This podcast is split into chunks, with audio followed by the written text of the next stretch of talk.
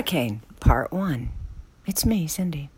I'm sitting on my sun porch, which is really not very sunny today, but it is a room that's very comfortable and has a bunch of windows all around it, and so I can see the trees moving around a lot. Anyway, I'm trying to stay calm, trying to disengage from, you know, what all the news people and weather people are hyping as, oh my God, we're all going to die, batten down the hatches, blah, blah, blah. I tell myself, you know, the reason they make such a big deal about it is because they'd like you to stay tuned. That's how they make their money. You stay tuned to find out what next horrible bit of information they're going to pass on, and they slip in a couple commercials that they're being paid for. It's a fair trade if that's how you want to spend your time. I don't want to spend my time like that. I am avoiding news. I am avoiding weather. I know this. I know there's a storm and I'm going to say, My, it's raining because it's the end of August and we're having a, a nice rainy day to water all the plants. That's what I'm saying. Delusional? Maybe. Tricking my brain? Absolutely. Or at least trying to.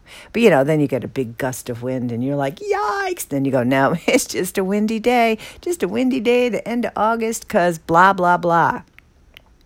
It's like self hypnosis, kind of, in a really vague way. I know this. I know that yesterday, with all the hype, when people lined up at gas stations and using up at some gas stations all of the medium grade and the economy gas so that only premium was left. And I wonder, is that true? Did the gas stations go, listen, we got a million people lining up. We could be getting 360 a gallon. Let's just have them buy that.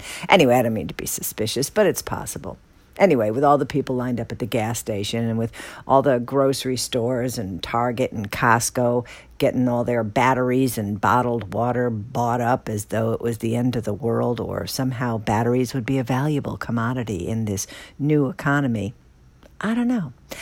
Uh, my tree in the back, which I adore, my giant tree, apparently just got so frustrated and so concerned about all the hype and the pressure that, you know, maybe she was going to lose a branch or two that she just lost a branch yesterday.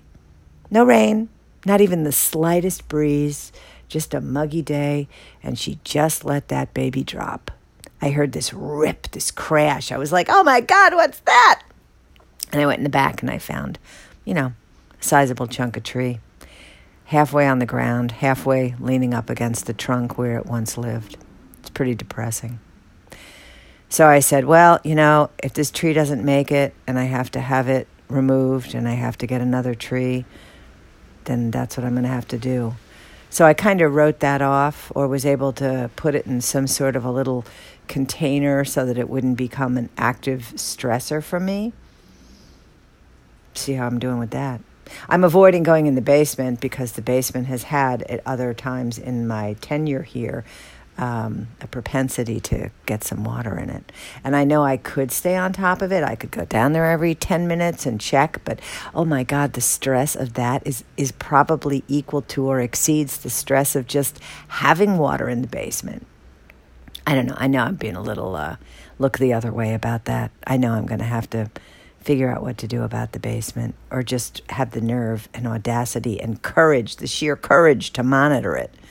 So, what I'm trying to do is just distract myself now, to engage my brain in other directions so I can forget for a couple of minutes that, you know, there's a giant storm that's tracking its way across Long Island and taking God knows what. It only remains to be seen in its wake.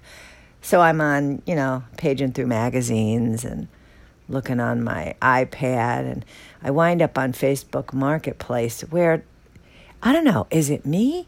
But I see an awful lot of Facebook Marketplace ads. I mean, I go to Facebook to see, you know, what's everybody doing? How are they engaging themselves?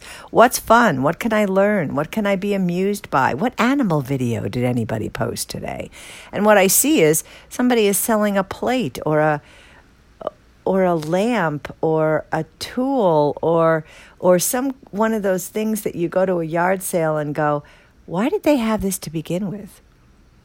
And they're selling it for like four dollars. And I'm like, why wouldn't you just donate that to the thrift shop? I don't know. There's a lot about the Facebook marketplace mentality that I have not yet grasped. But I just skim past Facebook Marketplace in hopes of finding something else that's going to, you know, distract me. That's what I'm looking for. A little distraction.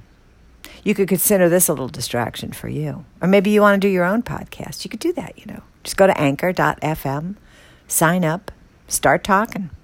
So easy. Sometimes it's easy. Sometimes it's just helping me vent. Oh, there goes a car.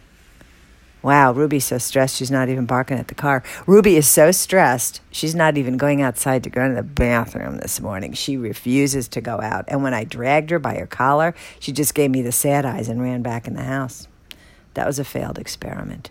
Eventually, need will take over desire and she will go out. She will stand at the door and, and again give me the sad eyes, the oh my God, I got to get out there right now or there's going to be trouble and I'm going to be in trouble. Anyway, that's it for now. I'll check in later, Lena, how I'm going, how I'm, how I'm doing, okay? All right.